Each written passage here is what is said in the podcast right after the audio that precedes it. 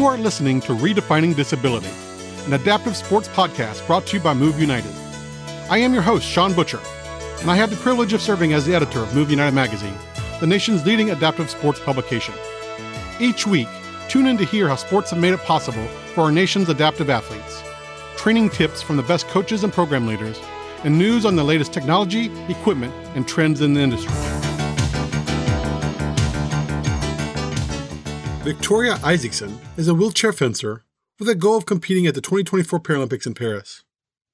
In addition to being an elite athlete herself, she also coaches fencing and has recently completed her doctoral degree and is an occupational therapist. So let's chat with her. So, Victoria, I thought we'd start. I know that uh, before you got into para fencing, that you were you were already fencing, you know, kind of early, you know, early on in your life. So, how did you first get into the sport? So I got into fencing. Um, the club has been like five minutes for me my whole life, and it still is, and I never knew. But I was meeting with some friends in middle school, um, like the eighth grade year going into high school, and one of my friends and their younger sister were doing fencing, and they invited me to come along. And I just really fell in love with the sport. And they don't do the sport anymore, but I've stuck around and I'm going on like almost 12 years of doing the sport at this point, um, with almost perfect half and half, half of it being para and half of it being able body. And were there other sports that um, you were you were involved in at the time, or was it was it you just focused on fencing immediately? So when I was young, my mom kind of put me into every sport, and I didn't really like anything. So I did swimming, I did lacrosse, I did soccer, I did softball, and I didn't really like any of it. Um, one thing that really stuck with me that I continue doing and still continue today, um, outside of like a qualifying season, is I do work with horses a lot. Hmm. So I was a full time farm manager. I was riding and I was volunteering at a local horse rescue when I started fencing. And I focused on the horses way more heavily than fencing until I actually experienced my disability. And then I kind of focused more on fencing. And at one point it was a heavy 50 50 split. And now it's more of like a 98% split on fencing. And then the horses, when I'm not too worried about if I get hurt, I'll have time for recovery type thing. Um, but mostly it was always horses and swords. In my first lesson with my coach, he still remembers to this day. I looked and turned to my mom and I went, all I want to do is play with swords and play with ponies. And that's been pretty true to this day still. that that's that sounds like the title of your autobiography right there. Ponies and swords. Yep. And what do you think it was about fencing itself that that just drew you in? So my dis- uh, disability is genetic. So I had a lot of health issues when I was younger. Like my joints were bowing out, and I was constantly injured, and I couldn't run as fast as the kids are doing as much but with fencing, the sport is so individualized. I could still be successful even if I wasn't the most athletic or didn't move like everyone else. And I didn't have to perform to a standard where we were all carbon copies of each other, like I found in soccer and softball. And I could really mold how I fenced to how I was feeling that day. And that still holds true today. I, it was just such a challenge for the mind and the body but I was still able to be successful despite anything I came across and still continuing to adapt. It's just such an adaptable sport. I like that. So eh, depending you literally depending on the day, you can adapt your your style and your approach. Yeah. So with able body fencing, you utilize your hand and your feet just as equally. So you could set the tempo and solutions from the hand, foot, or a combo of the two. So maybe you just have a stronger, faster hand if you can't um, back it up with your legs. And in wheelchair, it's way more arm heavy, but you use your torso to move or your arms to move, like lean in and out of this distance. And it's still kind of the same. So if maybe one day my shoulder's really bad, I can rely more on my speed and my agility to move away. Um, or if maybe my back hurts, I can rely more on my arm. So it allows you some wiggle room um, especially on those longer competitions.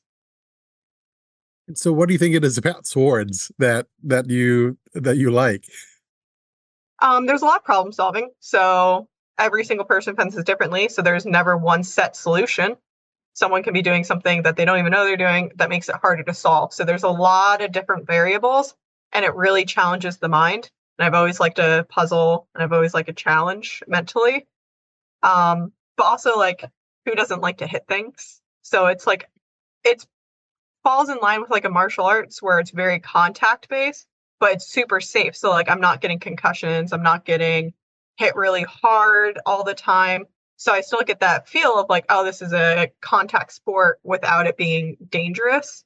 So my dad was a fourth degree black belt in Taekwondo, and he hmm. tried to get me into it. And I didn't really like that level of physical contact, but I think fencing is a good middle zone. Yeah. And um, when did you pivot from, you know, quote unquote able bodied fencing to para fencing? So, as any disability journey is, it wasn't a clear switchover. Mm-hmm. Um, when I was 17 and in my junior year of high school, I suffered a traumatic injury from one of my horses to my thigh. Mm-hmm. Um, and it was supposed to heal properly, but it just didn't heal. And my leg just started atrophying, and I started having all this severe nerve pain. And I was still fencing through it. Like I just changed how I was fencing. But that following December, I had a complete neurologic episode and was discharged despite being on fall precaution, seizure precautions, just because they couldn't pin it down what was wrong with me. And they kind of pinned it on, oh, it's your high school year, go um, you're stressed about college applications. And no matter how much I kept telling doctors, no, it's not because I'm stressed, something's really wrong. They didn't believe me. And I didn't really get a diagnosis until I was almost 23. Mm-hmm. So only like three years ago for me, like 22, 23. Um, I was really struggling in fencing able body because I'd go to these competitions. I would sweep my pools, win all my bouts and pools. I would get to direct eliminations and I just could not move anymore. I was shaking. I was having migraines. I was stumbling and falling. Um, I couldn't push off my back leg anymore. Like I was just so fatigued. And as it got worse, my coach looked at me and he goes, listen, I don't know anything about wheelchair fencing. You don't know anything about wheelchair fencing. He goes, You're going to destroy your body if you keep doing what you're doing. He goes, mm. Let's do this journey together. And I didn't really want to step away from able body because I felt like it would remove me from that little community I built. But I started turning towards coaching. And now I spend a great deal of time also coaching able body while also competing in wheelchair myself. And it's just such a great community to have both avenues without being like separated. So it's not like other adaptive sports where you'll have, oh, here's your wheelchair team, here's the able bodied team. We all train together. So the dynamic never changed for me. So I'm kind of still stuck in that able bodied world while also still being able to pursue an adaptive sport myself. So the hard switch for me was probably 2018.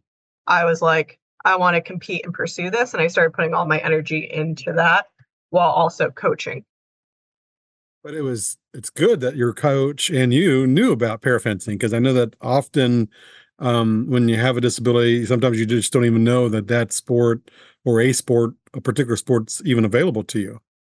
Yeah, so I didn't know it was a thing. Um, USA Fencing has put in a lot of effort in the past like two to three years to really put parafencing out there they're way more like this is what the team is this is what we're doing. But before that i didn't really know about it but my coach did because he's been in fencing almost his whole life. And he was just like i don't know anything but we'll watch all the videos available to us we'll talk to people. And basically the first couple years of me competing on the international level was me just filming other people fencing and how they moved and what they did and then bringing it back to my coach and him working it backwards like how do we build the foundation and how do we make this successful? And here we are in 2024 with me um pretty close to qualifying for paris. It's still on the edge so if i do great. If i don't there's always the next cycle. But like we reverse engineered that to get where we are and he's currently the national coach. So like we both really worked our way towards this um as a team. That's awesome. And and how uh, as an individual, how different was it for you to make that switch and to make that pivot um, in terms of uh, uh, what you knew and then and then how to fence, uh, you know, in, in, a wheelchair? It was quite difficult. It's a completely different sport, honestly. So when I was an able-bodied fencer, my game was heavily based off my athleticism because when I was like 15, 16, I was very athletic. I had strong legs. I could move in and out of space really quickly. And my game was based off of hitting the legs, the feet, um, and having explosive energy from outside the distance into the distance. Um, with wheelchair, one of the troubles I found is like legs aren't target anymore. I'm not moving from the legs. I had to completely build my core. Um, but this coincided also with my disability onset. So I have issues with my pupils dilating. So we started realizing I couldn't see distance or see some things happening. So we had to change how I was fencing completely to based on feel and based on my understanding of context clues, not necessarily this is how far away I am, but oh, if I feel on the blade, I know where I am. So it was this really hard pivot to try to figure out how to not only do the sport and how it's so different than what I already known, but also how to do the sport in a body I wasn't used to anymore.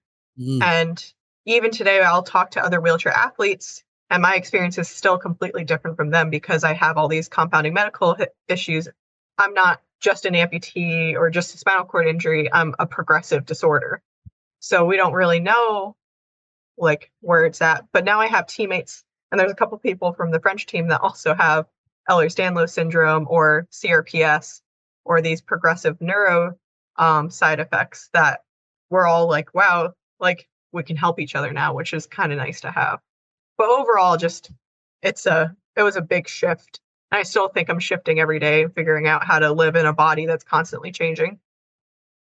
Yeah, and I'm, I'm glad you you were described a little bit because I wasn't familiar with that syndrome, and, and that's the syndrome that you were diagnosed at just three years ago when you were 23. Yeah, three four years ago. So I have a genetic condition called Ehlers-Danlos syndrome. It's a connective tissue disorder that impacts every um, connective tissue in your body.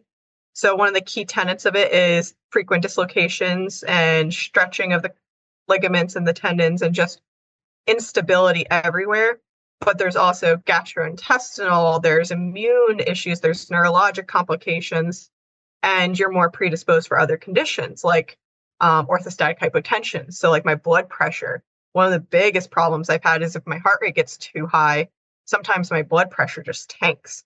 Or if I lean back for too long and then sit up straight, my blood pressure will tank and I'll actually pass out. And I've had international competitions where I overheat and I start passing out while fencing, like mid lunge pass out, and then they have to call medical over. Um, but one of the secondary conditions when I got kicked by the horse, I had developed complex regional pain syndrome. And if you catch it early, it's reversible. But if you let it progress through the three stages, it's not reversible anymore. So it's down to maintenance. Um, and the nature of all of my disabilities on one level, they're not progressive.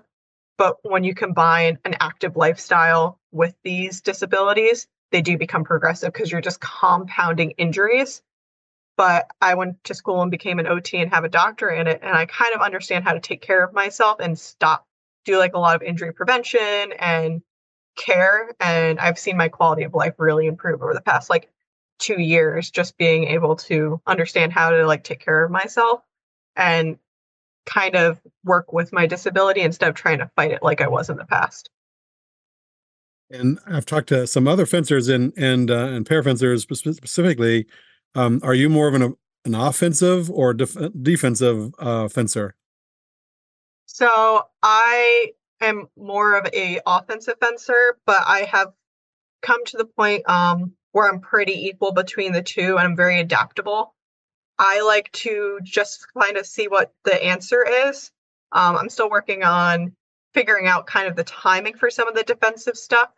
But I have started doing things where the distance is fixed to the person with the shorter arm. And besides three people internationally, I always have the shortest arm, but I have a really, really long torso.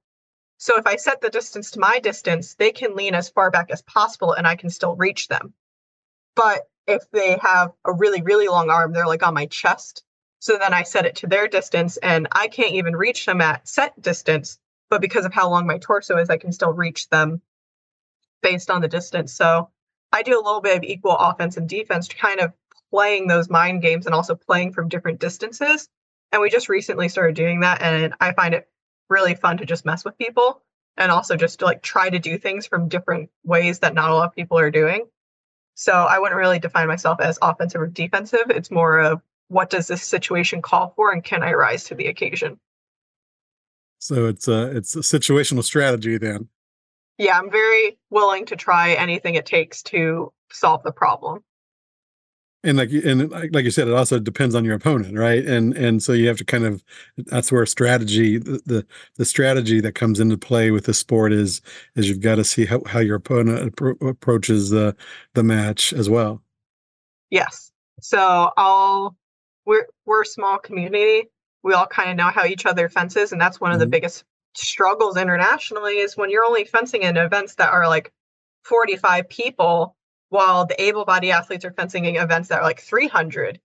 We all know how each other fences. So if I can fence in a way that's not predictable, it's really hard to pin down exactly what to do. I'm always Mhm. going to have my weaknesses, but if I make it a little bit harder for someone to watch me fence someone else and then I fence them completely different, it'll make it a little bit harder to pin me down, um, which I think will be a really powerful tool coming forward in my career. Yeah. And Victoria, when did you realize that you did want to compete um, on a, like an international level and and, a, and an elite as an elite athlete? So I can't speak for other people, but I feel like the common idea is like, oh, I want to do this because of the publicity and the medals and everything like that. And I kind of didn't really have any desires. I just like solving new problems and I like being put in different situations and trying something new. And I always like a challenge. And I tried the international level and I was kind of needed to complete the team for the Tokyo cycle. So I went along with it. It was really stressful. But now this cycle where the pressure's kind of like, what do you want to do, not what you have to do. I'm Mm. really just enjoying being put in new situations and having to solve the problem, win or lose.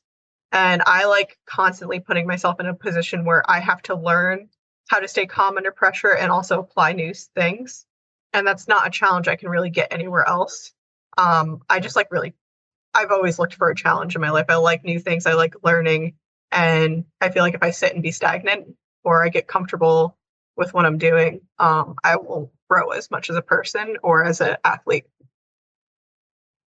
A- And um, so you, you mentioned something that was interesting that struck me kind of interestingly uh, in terms of your your role in Tokyo. T- tell me a little bit more about that.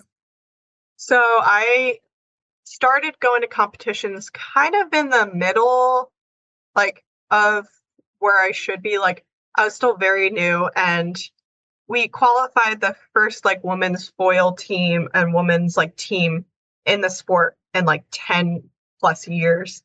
Mhm. And to have a team, you have to have at least one B and you have to have a minimum of three people. But if you have four people, that's even better because then if someone's hurt, then you have an alternate. There was only four of us. Some tournaments, there was only three of us. So it became like an expectation, um, even if not like spoken about, if I wanted to do the trainings and I wanted to be able to come to some, there was a little bit of an expectation to do as many as I could to help qualify the team.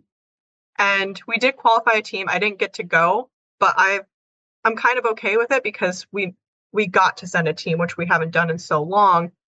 And it set me up to be a little bit more successful because I was learning during that cycle for the Paris cycle.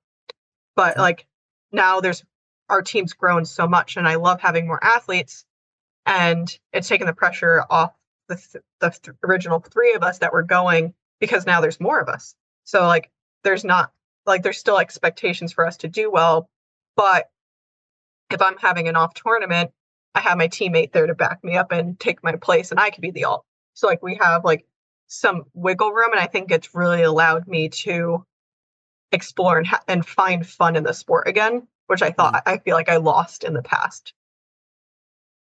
And I don't. I want to come back to a little bit more fencing uh, before we wrap up, but I want to pivot a little bit from the sword side to the pony side. So where where did that does that interest come into play, and and um and tell me a little bit more about you know that side of your your interests and and uh and things that you do. So I always tell my mom she cursed me with the horse bug because when she was pregnant with me, she went on like a trail ride while she was in like Hawaii on their because one of my relatives lived there. Um, but I have an aunt that really liked horses. So she would bring me to do like lessons when I was younger. And I just really have always been drawn to animals.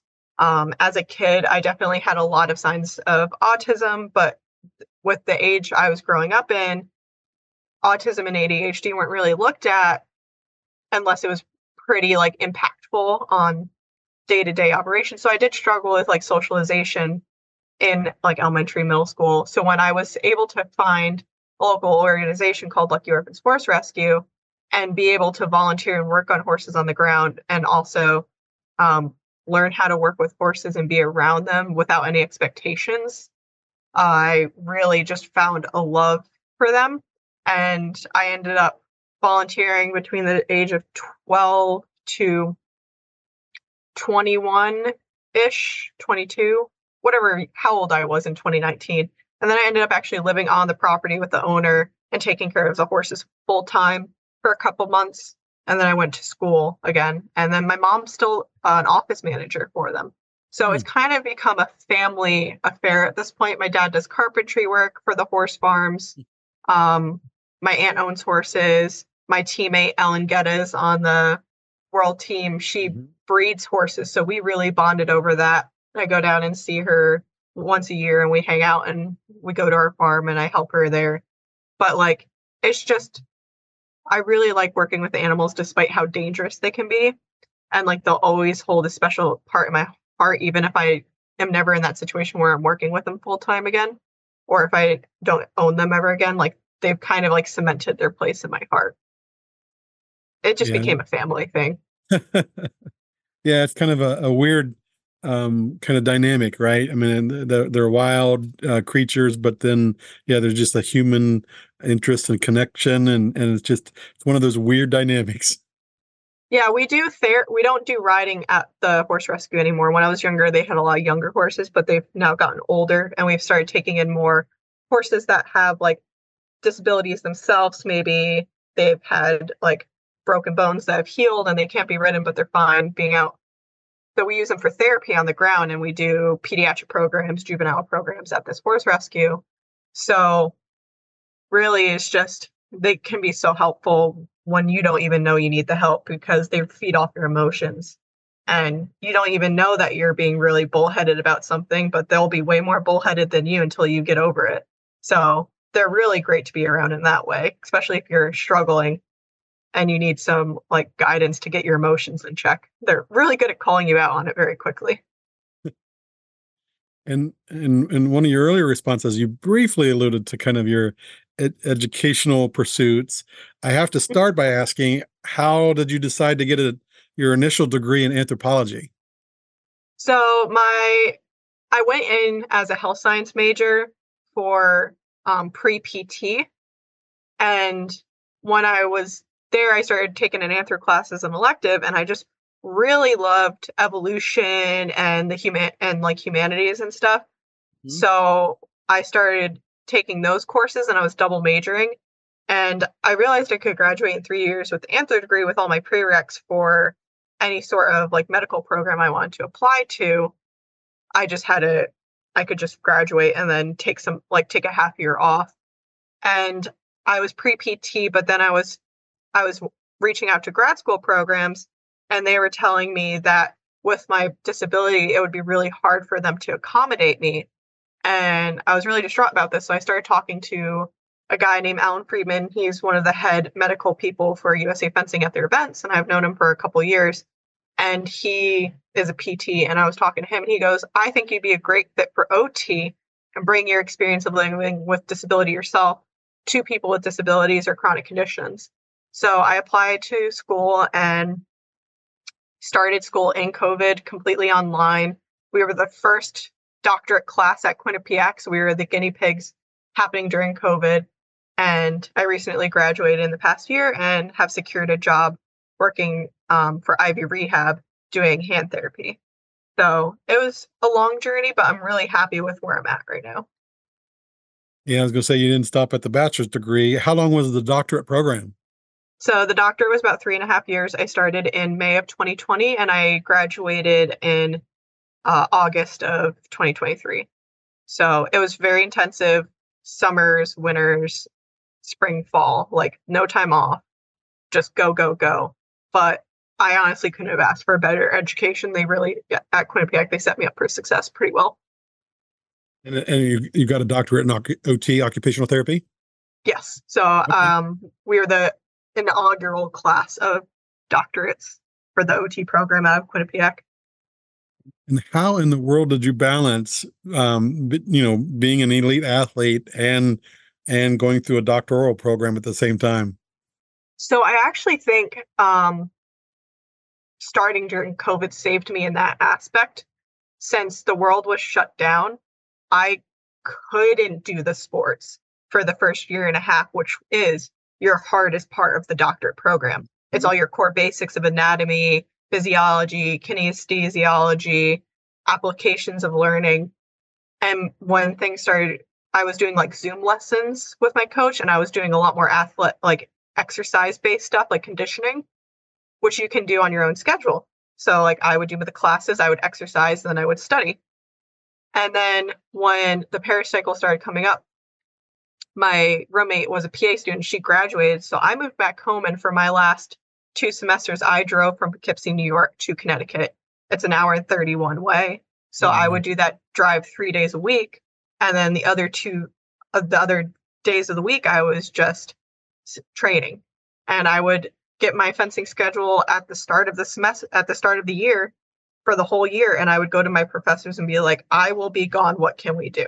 How do we make this work? And really just being upfront with my professors was really helpful. Planning ahead of time, knowing I had a test on this day, so I have to study during these times and being really careful with like exactly how I was doing. I didn't really have to sacrifice a lot. Um, social life's really hard, but like I made time for family and everything. Like, and you just get it done. You just have to plan it and just do it and I'm even doing that now. I work full time. I work 40 hours a week, but right. I'm also at fencing Monday, Wednesday, Friday, and Saturday. So, so like a lot of good time management lo- then. Yeah.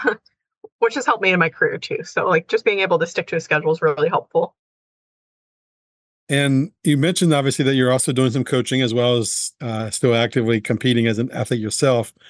Mm-hmm. Um, how different you know how different is being an athlete uh, and, and obviously practicing versus coaching so i think it helps that i'm no longer being an athlete in the able-bodied community so i can separate it but i mm-hmm. also take all the skills i learn as an athlete myself and help build my students um, we're a team i'm not the only one working with them we have former cadet world team members we have former and current vet world team members so we have a lot of knowledge on that team. So I can talk to my athletes as an athlete myself and be like, hey, I understand the mental block you're going through.